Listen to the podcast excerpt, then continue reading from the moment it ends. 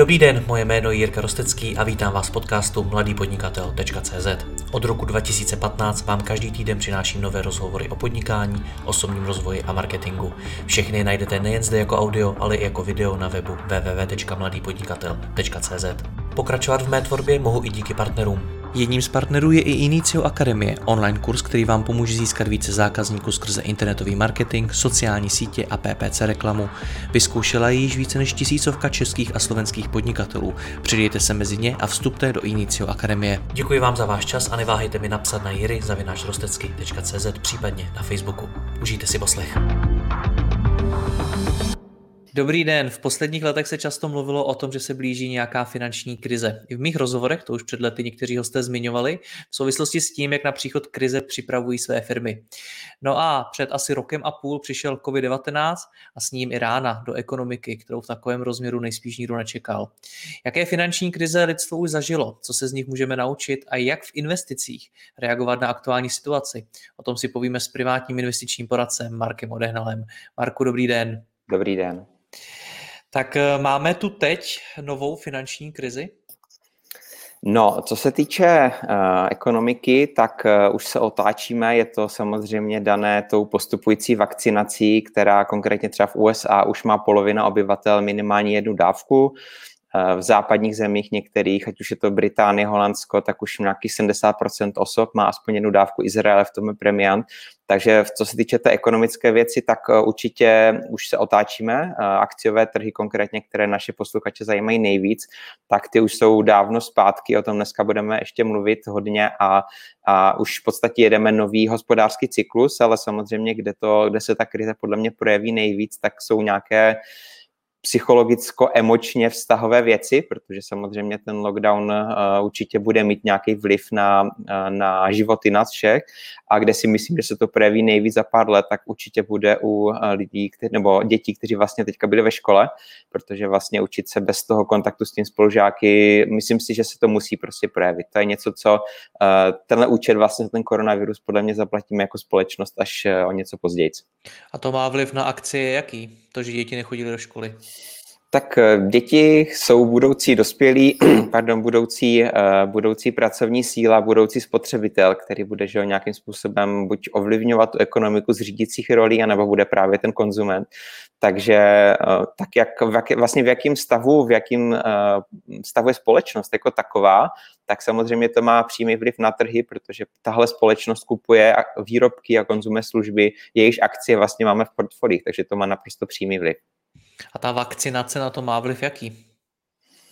No tak eh, jednak z toho důvodu, že samozřejmě ty ekonomiky se otevírají, konkrétně v USA třeba je eh, největší vlastně nahromaděná zásoba úspor, což nikdy tak nebylo, protože američani naopak vždycky byli známí tím, že žijou na dluh a mají, mají tři, čtyři kreditky a v podstatě všecko lepí tady tímhle úvěrem, když to naopak za dobu té pandemie si vlastně vytvořili největší rezervy a teďka ty rezervy vlastně postupně, nebo ani ne postupně, poměrně rychle vlastně utrácí s tím, jak se vlastně rozvolňuje všecko, takže jeden kamarád konkrétně, co v Americe vlastně byl někdy v květnu, tak říkal, že tam jsou prostě narvané restaurace, tam si musíte dát rezervaci týden do dopředu, eh, aerolinky, lítá se tam, že jo, tam pokud máte příbuzný v jiném státě, tak to není, že tady se zajedete vlakem nebo autobusem, ale tam se všude lítá, takže konkrétně tam je ten masivní eh, nárůst eh, nebo obnova celkově je masivní a má to samozřejmě přímý, přímý vlastně vliv nebo původ v té, v té vakcinaci, takže určitě,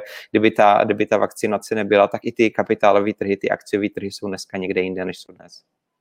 Mnoho lidí se ale buď to nechce, nebo z nějakého důvodu nemůže nechat očkovat. Jak čtete, jakožto investor, tyhle ty zprávy, že je tady část společnosti, která vakcínu odmítá nebo ji nemůže mít? Ono uh, má to hlubší kořeny a ono to v podstatě souvisí hodně s uh, tou krizí 2008, Eh, protože tehdy to vlastně byla krize systému a i když se to ekonomicky vyřešilo, tak eh, vlastně zavdalo to příčinu těm eh, nesystémovým tendencím, které tady dneska jsou. V podstatě Donald Trump by nebyl prezident USA, kdyby nebyla krize 2008, protože spoustu lidí vlastně přestalo věřit tomu systému, přestalo věřit autoritám, přestalo věřit politikům a přestalo věřit i informacím z mass médií. A vlastně veškerý fake news, hoaxy, vlastně nesystémový hnutí, Eh, populismus jako takový, to všechno má vlastně eh, eh, příčinu v té minulé krizi, protože prostě spoustu lidí už tomu systému nezačalo věřit a vyrůstá v těch svých sociálních bublinách, o tom jsme se konec konců bavili v rozhovoru o, o tom kritickém myšlení a mají prostě zkreslené informace, zkreslený pohled na věci a, a i to, že kdyby prostě ten populismus v těch minulých letech nebyl na takové úrovni, jaký je, tak si myslím, že to všeobecné přijímání té vakcíny bude daleko snazší, než je v té současné situaci. To je otázka. Já jsem to spíš myslel tak, jestli to, že je tady část společnosti, která se očkovat nechce nebo prostě nenechá, má nějaký dopad i na tu ekonomiku. Um, myslím si, Zda že například ne. lze říct to, že čím víc neočkovaných, tím horší ekonomika. Jestli něco takového lze říct. Teoreticky ano, na druhou stranu, pokud jsem dobře četl, tak od nějakých těch 70% naočkované populace by měla nastat ta kolektivní imunita a už by neměly hrozit ty tvrdé lockdowny. Takže pokud bude třeba 10% lidí odmítat tu vakcínu, tak je to pořád jako minoritní část a nemělo by to mít zásadní vliv vlastně na ten ekonomický rozvoj společnosti. Já jsem někdy zase četl vyšší procenta, že jsou potřeba pro tu kolektivní imunitu, někdy zase nižší. To je asi na jinou debatu. Když se vrátíme tedy k té finanční krizi, já jsem mnohokrát slyšel, že to, co jsme zažili v tom uplynulém roce a půl, tak jsme za celou historii lidstva nezažili, že se nikdy nestalo, aby se skutečně takhle rychle všude po celém světě všechno zavíralo a ta ekonomika svým způsobem stála v mnoha oblastech úplně. Tak je tohle největší rána pro ekonomiku, jakou jsme v historii lidstva zažili? Eh, pravda je taková, že nikdy se nestalo to, co se stalo teďka, tak jak správně říkáte, že vlastně se ekonomika zavřela a že vlastně to je, eh, někteří ekonomové říkají, že to je vlastně první krize, kterou si lidstvo neordinovalo samo. Protože vždycky to bylo způsobený nějakým právě ekonomickým faktorem a teďka vlastně my jsme dobrovolně z toho vrcholu toho hospodářského růstu vlastně si naordinovali tu recesi tím zavřením, protože samozřejmě zdravotně to jinak řešit nešlo. Na druhou stranu, eh, nebo ještě řeknu takhle, eh, to, co bych chtěl, aby tady dneska zaznělo, jedna z myšlenek zásadních je to, že na krizi se naze připravit, protože vždycky ten spouštěč je právě něco, co tady ještě nebylo, přesně jak říkáte. Je o tom mimo jiné výborná knížka od Nasima Taleba Černá labuť, kterou určitě doporučuji a tam se právě mluví o tom, že vlastně ta černá labuť je to, co tady právě ještě nebylo a vždycky vlastně, pokud si tady i dneska budeme říkat třeba o těch minulých krizích, co je způsobilo, tak pokaží to bylo něco jiného. Takže z tohle pohledu ano, z tohle pohledu to bylo něco nečekaného, ale stejně jako ty předchozí krize. A po ekonomické stránce naopak to byla krize e, nejlehčí, protože opravdu ty dopady už tady dneska téměř nevidíme. A když si to srovnáme i z hlediska třeba propadu trhu e, v dnešním rozhovoru e, s těmi minulými krizemi, tak uvidíte, že opravdu to krize není a opravdu, nebo nebyla. A to, co, to, co třeba eh, mluví i investoři, kteří zažili 2008 nebo rok 2000, který třeba eh, z pohledu jakoby veřejnosti ta technologická bublina není tak známá jako ten rok 2008, protože vlastně tehdy se to nepropsalo do toho života nás všech, do té reálné ekonomiky, ale bylo to pouze na trzích, tak tehdy ty propady byly mnohem větší a, a hlavně to trvalo x let, ta krize. Teďka to trvalo pár měsíců, co se týče minimálně trhu, teď se nebavíme samozřejmě o tom zdravotním hledisku, lockdownu a podobně, tak eh, že z tohle pohledu to nebyla pravá krize, taková, jako třeba zažili tihle investoři v těch minulých letech. Ale vy nad tou ekonomickou krizí v souvislosti s covidem, vy o ní mluvíte v minulém čase, jakože už je to za námi.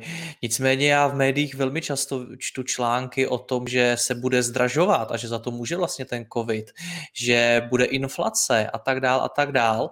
Tak je to za námi nebo nás to nejhorší ještě čeká? Ono, taky jsem to už říkal v jednom z minulých rozhovorů, ty akciové trhy vlastně extrapolují budoucnost zhruba půl roku, rok, někdy rok a půl dopředu.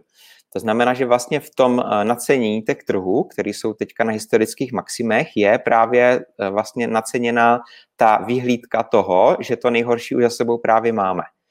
A ta inflace třeba, o které uh, taky v jednom rozhovoru mluvíme, tak uh, je uh, spíš bych řekl dočasná, protože vlastně tady, uh, tom se říkalo poptávkovo-nabídkový šok, že vlastně na jedné straně je teďka extrémní poptávka, to je to, o čem jsem mluvil před chvílí, že prostě se rozvolňuje a lidi chtějí utratit ty své naspořené peníze. Na druhou stranu není za co, nebo respektive zdražuje se výroba, na některé věci se čeká, to určitě sledujete, nebo i naši posluchači sledují, že nejsou čipy a nebudou čipy ještě rok, dva, protože prostě jednak ty dodavatelské řetězce byly přerušený, nevyrábilo se eh, v Americe třeba vlastně, jak byla ta zima v Texasu letos, tak se vlastně zastavily třeba některé továrny úplně na výrobu a podobně. A zároveň samozřejmě v tom covidu všichni kupovali nové webkamery, nové eh, tablety, nové notebooky, takže tam byl extrémní vlastně převis eh, poptávky a nestilo se vyrábět a teďka navíc ani nemohlo vyrábět, protože byl lockdown, takže samozřejmě je tam disproporce mezi vlastně tím, kolik je poptávka, kolik je nabídka Nicméně myslím si, že to je otázka prostě času, než se to třeba během roku srovná a ty, ty, uh, ta linie té nabídky s poptávkou a že i když ta inflace třeba teďka v Americe je určitě vyšší, je kolem 4%, na což samozřejmě v Americe nejsou zvyklí minimálně od té minulé krize, tak uh, že to je vlastně otázka uh, přechodná a že prostě se budeme zase bavit v dalších letech o nějaké té normální inflaci kolem nějakých těch 2-3%. Na druhou stranu ty ekonomické dopady covidu jsou a budou i obrovským předvolebním tématem. Nám se blíží v České republice volby a obrovským tématem tam bude i případný zvyšování daní a další prostě ekonomické opatření a tak dále. Jak tohle to teda vnímat? No, já se přiznám, že úplně na tu českou politiku až tak eh, důraz nekladu, protože tím, že s klienty investujeme globálně, tak nás zajímá spíš ta geopolitika, co se děje v USA, v Číně, v Evropské unii a ta Česká republika je z investičního pohledu pod nějakou rozlišovací schopnost, protože ani české firmy vlastně nemáme téměř portfolí. Ale samozřejmě je to téma obecný a to, že ta krize se vyřešila tím tištěním peněz a tím, že se státy zadlužovaly, tak samozřejmě ten dluh se musí řešit a jednou z, jsou vlastně dva způsoby, jak ten uh, dluh ten stát může vyřešit a to je ten, že buď zvedne daně, anebo právě velká inflace, která vlastně smaže ten, ten dluh, nebo respektive ten úrok, co ten stát za to platí. A konkrétně ano, eh, je mezinárodní konsenzus na tom, že se budou zvedat korporátní daně. Samozřejmě levicový prezident USA to táhne, tady tu, eh, tady tu myšlenku a chtějí se právě zaměřit na ty velké korporáty, právě jako je Google, jako je Amazon a podobně, vlastně na ty IT společnosti, dominantní dneska největší firmy na světě, tak eh, že vlastně jim zvednout tu daň a už teďka vlastně v Americe, se nepletu, je daň 35% korporátní a to je třeba mnohem víc než v Evropě. A že by vlastně se to mělo nějakým způsobem, eh, nebo tendence státu je, aby se to vlastně zprůměrovalo. To znamená, že v Americe už moc není kam mít, ale asi se to třeba zvedne v Evropě, že se to vlastně jako vytáhne ta daň na ten celosvětový průměr. Takže ano, samozřejmě zdanění je téma, který tady určitě s náma bude. Na druhou stranu právě kvůli té odložené poptávce a to, že vlastně se nastartovává ten cyklus, vlastně vlády ti peníze vlastně investují i do vlastně firem, do infrastruktury, rozvoje a podobně. To se vždycky tak dělá vlastně po krizi, že se podporuje ekonomika tím, že tomu se říká eh, fiskální politika odborně. Jinými slovy, že vlastně vláda eh, vytváří zakázky pro stavbu různých dálnic, železnic a podobně, aby se ta ekonomika vlastně rozhýbala, tak tímhle způsobem zase ty firmy budou mít i tržby. Takže osobně si myslím, že se to neutralizuje a úplně nějakého zásadního Eh, zdražování nebo zvedání daní eh, bych se nebal až takovým způsobem, respektive natolik, aby to mělo vliv vlastně na výsledky firm, protože ty tržby, ty zisky jsou pořád vlastně hlavní faktor. Jak s tím může do budoucna zamávat ještě vývoj toho covidu samotného, protože furt tady máme mutace, furt se můžou objevovat nové mutace, furt ještě zdaleka není naočkováno tolik lidí, kolik bychom potřebovali a tak dále. Může to s tím ještě nějak zamávat? Tak eh, určitě eh, v momentě, kdy budou nějaký uh, právě mutace, jak jste říkal, máme deltu v řecké abecedě, bohužel máme ještě spoustu písm v rezervě na nějaké, na nějaké další mutace. Takže samozřejmě to by problém být mohl. To, co je problém, je to, že tyhle mutace se šíří obecně v zemí, kde ta proočkovanost je malá a konkrétně třeba v Indii je ten problém docela velký. Eh, v Číně se to taky vrací, v Japonsku konkrétně teďka jdou do dalšího lockdownu, jestli se nepletu. Takže to je právě oblast, nebo obecně třeba ta Asie, kde si je, já nevím, 3 miliardy lidí, půlka populace a ta proočkovanost, úroveň zdravotnictví tam jako není úplně dobrá, takže tam si myslím, že, se, že budou možná se v nějakých vlnách jakoby točit v tom kolečku poměrně dlouho. A z tohohle pohledu samozřejmě, protože se tam tvoří spoustu HDP světového, tak e, i když my jakoby západ to budeme mít vyřešený, tak tím, že v té Asii to pořád bude, tak samozřejmě i nás se to bude dotýkat, protože ten svět je vlastně provázaný, že o tom je, o tom je vlastně globalizace. A konkrétně možná řeknu jednu takovou zajímavost, o které se moc nepsalo. O čem se psalo, byla ta loď, která se zasekla v tom průplavu, protože to je jako poměrně vtipná záležitost, to mediální věčné téma. A mluvilo se o tom v kontextu toho, že si to neohrozí vlastně světový obchod, vlastně se zastavila ta dodávka. A daleko větší problém je ten, že vlastně v květnu byla v největším čínském přístavu karanténa právě v důsledku té delta mutace. A vlastně ty trajekty, které do Evropy jedou 3-4 měsíce, tak vlastně nevypluly v tom květnu. To znamená, ty lodě, které měly dorazit ze zbožím teďka v srpnu, tak dorazí až třeba v říjnu. A může tam krátkodobě být vlastně problém s tím, že nebudou zase součástky a tak dále. A to je třeba věc, která jakoby je důležitější než ta loď, bude mít větší dopad, ale jako nepsalo se o tom tolik, protože to nebylo tak prostě vtipný. Takže co, co jsem tím chtěl říct, je to, že opravdu tady v té Ázii prostě se to podle mě bude motat jako delší dobu, protože prostě těch lidí je hodně a očkování je málo. To je prostě jednoduchá matematika. Zdá se mi, že pokud chci sledovat vývoj ty ekonomiky, tak bych se teď měl primárně dívat do Ázie. Um, primárně asi ne, ale zase ji jakoby nepodceňovat, protože opravdu Čína a Indie konkrétně mají nejrychlejší růst HDP a tam roste tam střední třída, takže je vlastně i spotřebitele poptávka. Určitě ta Azie je jako velmi důležitá v globálním pohledu. Vy jste tam předtím naznačil něco v tom smyslu, že to, co se jako stalo kolem toho covidu, tak z hlediska té ekonomiky zase tak velká krize nebyla. Když to tedy srovnáme s těmi předchozími krizemi, které lidstvo zažilo, tak eh, jak velký problém to teď byl? Byla to tedy krize nebo nebyla? Pokud se na to, já bych to možná trošku upřesnil, ne jakoby krize, co zažilo lidstvo, protože to je třeba válka a podobně, ale když se budeme bavit čistě o investicích, o finančních trzích, tak z tohohle pohledu eh, to byla vlastně jedna z nejmenších krizí co minimálně co se týče toho propadu na akciovém trhu a to, jak co se týče procent směrem dolů, tak především té délky. A myslím si, že, nebo jsem přesvědčen o tom, že spoustu investorů, kteří zažili tohle krizi jako první, tak si bohužel odnesou po naučení, že dobrý, spadne to, ale za pár týdnů jsme zpátky a jdeme dál. Což se nikdy takhle nestalo a opravdu ty propady trvaly kolikrát i dva, tři roky a jedna věc samozřejmě je ten emoční šok, když vám to vlastně spadne třeba během dvou týdnů, tak jako to bylo teďka. Ale myslím si, že mnohem ehm, větší nápor na psychiku je, pokud vám to vyklesává fakt třeba dva, tři roky v řadě. Protože vy pak jakoby začnete pochybovat vůbec o tom kapitalismu, jestli se to vůbec jako někdy otočí. A toto třeba konkrétně eh, se stalo eh, u té největší krize, a to byla vlastně ta velká deprese, velká recese v roce 1929, kterou všichni známe, která vlastně mimo jiné měla, způsobila vlastně druhou světovou válku, protože vlastně kdyby nebyla tak velká bída tak a hyperinflace v Německu, tak vlastně Hitler nenastoupí k moci a kdo ví, kde bychom dneska byli. Každopádně, čistě z pohledu uh, investic, tak tehdy byl propad 80%. To bylo úplně nejvíc v historii a ten uh, propad vlastně trval skoro tři roky a návrat na ty předchozí úrovně trvaly 15 let.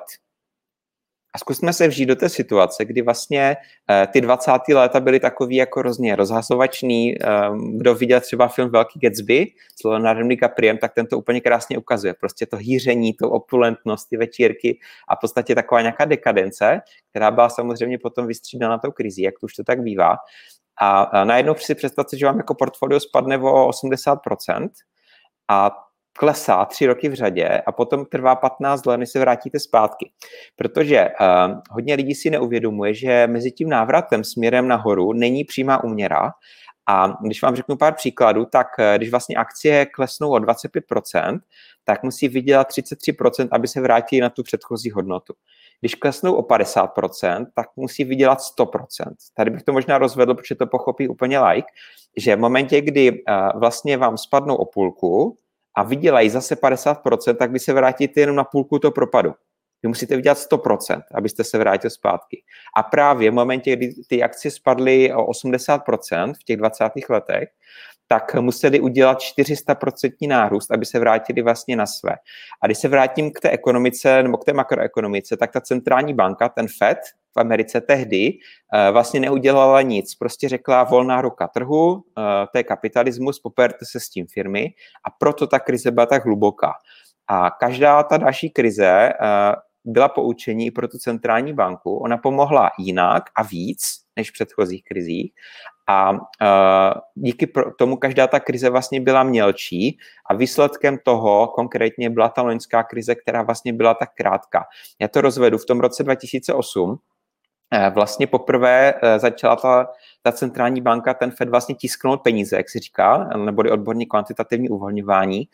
A tehdy oni vlastně ty peníze poslali do bank a chtěli, aby ty banky půjčovaly levně lidem a půjčovaly firmám, aby jinými slovy se ta ekonomika vlastně zase nakopla, protože máte levný zdroje, nebojíte si rozvíjet firmu, nový pobočku, ty a tak dále. Problém je to, že ty banky na těch půjčkách seděly, nebo na těch penězích seděly a ty peníze neposílali těm lidem, nepůjčovali protože tehdy to byla krize bankovního systému a vlastně ty banky, eh, nikdo nevěděl, která ta banka zkrachuje a oni vlastně seděli na té hotovosti. Proto ta eh, krize trvala tak několik let a tak hluboká v roce 2008.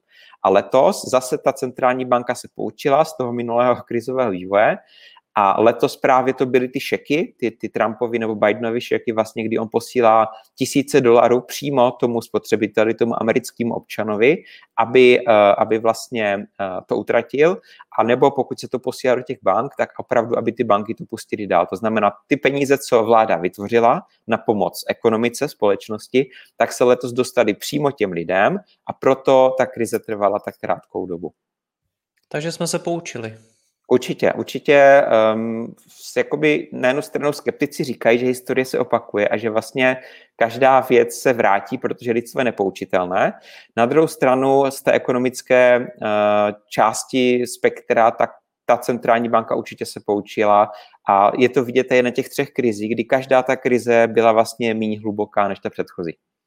To zní skoro tak, že tím, že se učíme a že jsme stále zkušenější a evidentně ty zkušenosti i uplatňujeme v té praxi, což taky není samozřejmostí. No přesně tak. Tak se, tak se nemusíme tolik bát další krize. Budeme um, zase zkušenější.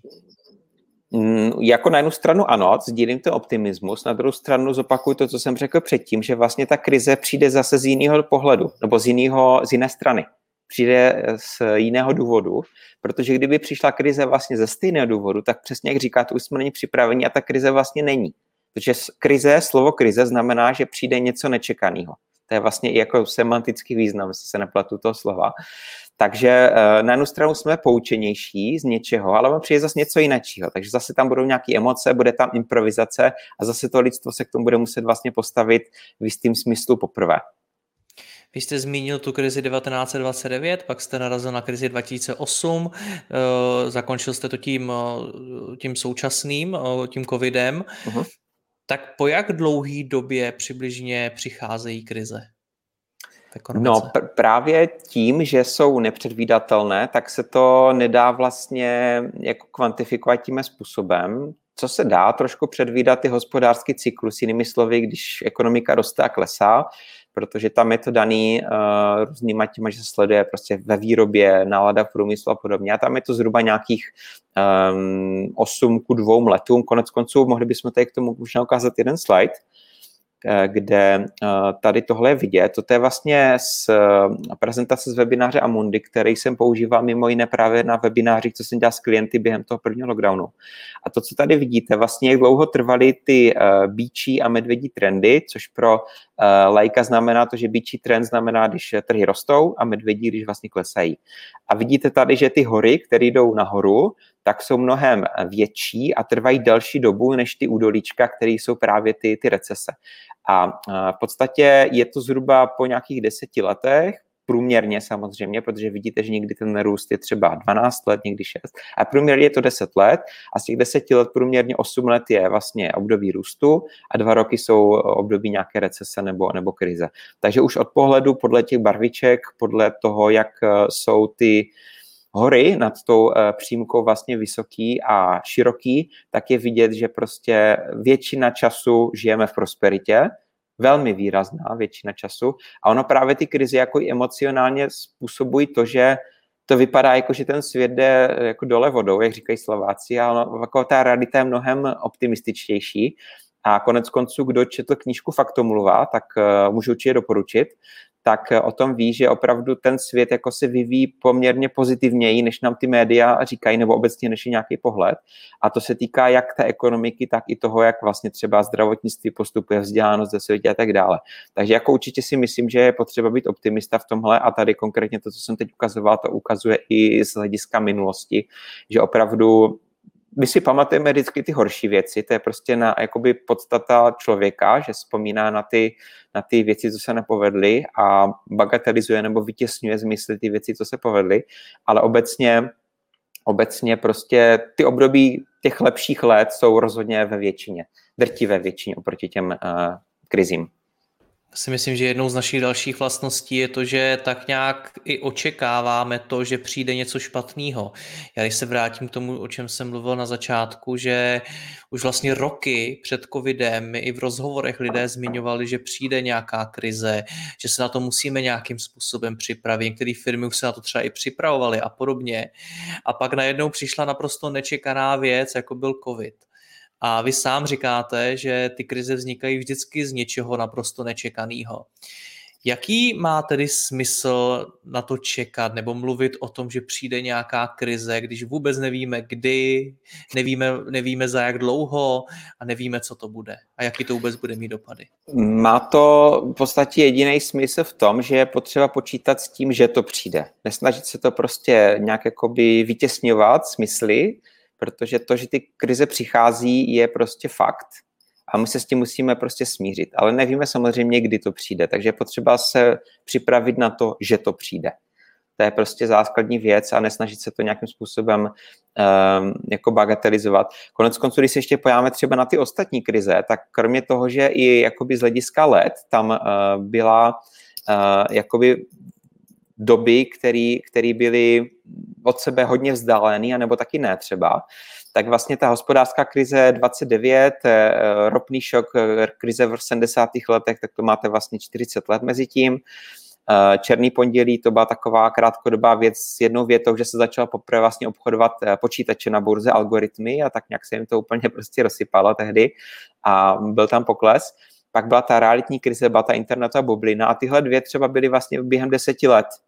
Takže vlastně investor třeba, který investoval v roce 2000, tak eh, v tom roce 2010, i když vždycky říkáme, že 10-15 let akcie jsou prostě bezpečná investice, tak jednou v historii se stalo tady v tom období, kdy opravdu ten investor prodělal. Protože vlastně v tom roce 2000 mu to spadlo o, eh, o 40%, šest let se to vracelo zpátky, zhruba do nějak, od roku 2002-2008. No a když se to vrátilo zpátky, tak to spadlo znovu z jiného důvodu. Takže opravdu tam to trvalo taky třeba 15 let. A teďka vlastně mezi krizí 2.8 a koronavirem bylo zase 12 let. Takže zhruba, nebo nedá se právě říct, jak, jak často ty krizi přichází, to tady byla jedna otázka. A ty příčiny jsou pokaždé vlastně jinačí protože vlastně 2009 to byla taková nějaká prostě přepálenost prostě ve společnosti. Ropný šok byla inflace v Americe 10% a vlastně skokově se zvýšila cena ropy. Eh, to černý pondělí, ten Black Monday, to bylo kvůli těm algoritmům, to jsem říkal teďka internetová bublina, tam v podstatě to bylo o tom, že byla euforie v tom, že internet změní svět, což se vlastně stalo, ale až o 20 let později. A tehdy každá vlastně s firem, která měla v názvu internet, nebo že dělá na internetu, tak automaticky realizovala spoustu peněz, i když vlastně nic nevydělávalo. A já jsem si tady dneska, než jsme začali natáčet, tak jsem si ráno napadla mě taková myšlenka. Já jsem tady několikrát zmiňoval knížku Inteligentní investor od Benjamina Grahama a já jsem si ráno ještě než jsem, než jsem uh, dneska jel do kanceláře na to natáčení, tak jsem si vyfotil jeden slide, kde vlastně to ukazovalo 10 největších IT firm z toho roku 2000. A já když tady jenom pro posluchače přečtu ty názvy, tak eh, firmy jako DoubleClick, CMGI, eTrade, Real Networks, Inktomi, Broadvision, VeriSign, Puma Technology, nic z toho dneska neexistuje. A pak tam byly dvě firmy, které dneska máme. Je tam Qualcomm, který vyrábí čipy, a pak onen Amazon. Takže je vidět, že opravdu tehdy firmy, které vlastně mm, byly jakoby nerentabilní, tak vydělávají spoustu peněz. A v té knížce právě, kde se rozebírá zpětně i tady ta krize, tak tady právě eh, je napsáno, že vlastně ty firmy, o kterých jsem teďka mluvil, tak v době té horečky vydělali 200% eh, v roce 99. Za jeden rok vyrostly o 200% každý den se zdvojnásobila ta cena akcí a mluvilo se o tom, tady těch technologických, a mluvilo se o tom, že vlastně teď už všechno poroste jen do nebe, že už nikdy žádná krize nepřijde. A myslím si, že tohle si jakoby koledovalo u nějaké karmy o to, že to musí spadnout. A všechny tyhle IT firmy eh, potom eh, v roce 2000 80% dolů, v roce 2001 35% a 2002 další 45% a smazali veškerých těch 200%, co vydělali v tom roce a řada z nich zanikla. Takže uh, ono takový oslý mstek, ale zase se tomu dostáváme i teďka k té koronakrizi. Myslím si, že možná to, co teď řeknu, bude trošku takový ezoterický, ale myslím si, že v momentě, kdy ta společnost je taková už jakoby rozežraná a neví, co by, tak ta karma prostě přijde a přinese nějakou tu krizi, aby se to z toho zase vrátilo zpátky na nohy. Protože jak v tom roce 29, eh, byly to ty 20. leta, to hýření, pak tady to, o čem jsem mluvil teď, v tom 2008 to bylo o tom, že vlastně Každý, kdo chtěl hypotéku nabít, tak dostal hypotéku, i když neměl žádný příjem, včetně prostě uklízeček a podobně. A aby to nebylo málo, tak ty banky byly tak nenažraný, že ještě obchodovali s těma hypotékami, že se to zabalilo do různých balíčků a pak se to přeprodávalo jako investiční nástroj. A vlastně nikdo nevěděl, co v těch balíčcích je, jestli ty hypotéky budou vůbec placený nebo ne. Proto se to vlastně rozšířilo do celého světa, protože vlastně ty hypotéky, které byly zesplatněné, tak ve výsledku vlastnila třeba banka ve Francii. A proto vlastně vznikla ta finanční krize. Proto se tomu říkal morální hazard, protože opravdu to bylo o tom greed, o, tom, o té nenasytnosti, jak ta touha potom vlastně bydlení lidí, kteří se nemají dovolit, tak těch, co jim ty hypotéky poskytli a to, že ty banky na tom chtěli vyjat ještě znovu tím, že to vlastně přeprodávali. Takže zase je, byla nějaká karma, prostě nenasytnost, nenažranost.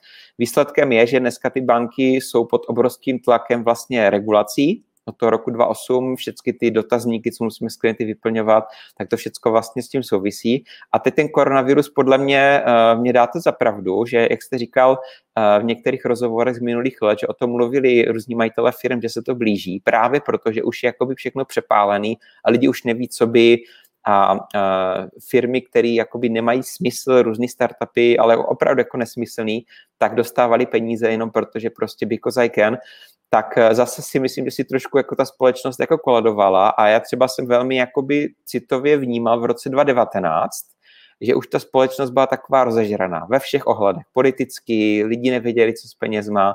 Nevím, cítil jsem, že se něco prostě blíží z tohohle důvodu a pak přišel ten covid. Takže to, co se tady jakoby linie, jako taková, takový osl, nebo červená nit, jak se tomu říká, tak opravdu ty největší krize přichází po období, kdy to lidstvo je prostě rozežraný a neví, co by.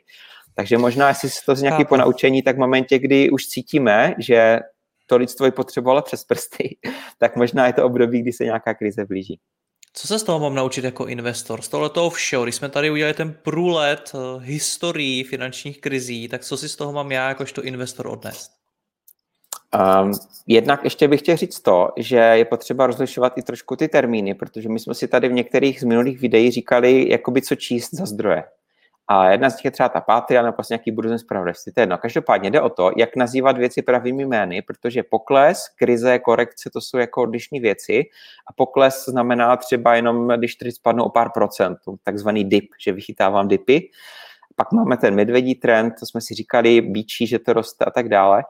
Takže co si z toho vzít? Um, pokud jsem dlouhodobý investor, tak v podstatě jenom to, že ty krize přijdou. Počítat s tím a když mi to portfolio spadne, tak to neznamená konec světa, držet se toho plánu, mít prostě strategii, o čem se tady bavíme od jak živa v těch našich rozhovorech, prostě neinvestovat bez nějakého plánu, bez nějaké strategie, počítat s tím, že ty krize přijdou, nicméně, že to bude jenom nějaký zářez na tom, trajek, na té trajektorii prostě toho růstu, toho kapitalismu v ideálním případě, nebo v, v lepším případě být, mít emoce pod kontrolou, podstatě nepanikařit, když eh, ty krize přijdou, protože i když má každá jinou příčinu, jak jsme si dneska řekli, tak vždycky se to vlastně otočí a jede se dál, když to řekne takhle po pár letech. V lepším případě samozřejmě to brát jako příležitost, protože nikdy ten svět neskončí, ty firmy se vždycky zotaví, ty, které se zotaví a v lepším případě ještě investovat nové peníze, protože krize je příležitost, jak vlastně nakoupit ve slevě a zvýšit si ten, ten celkový výnos. Marku, já vám moc děkuji za rozhovor, mějte se hezky naslyšenou. Mějte se hezky, naschánou.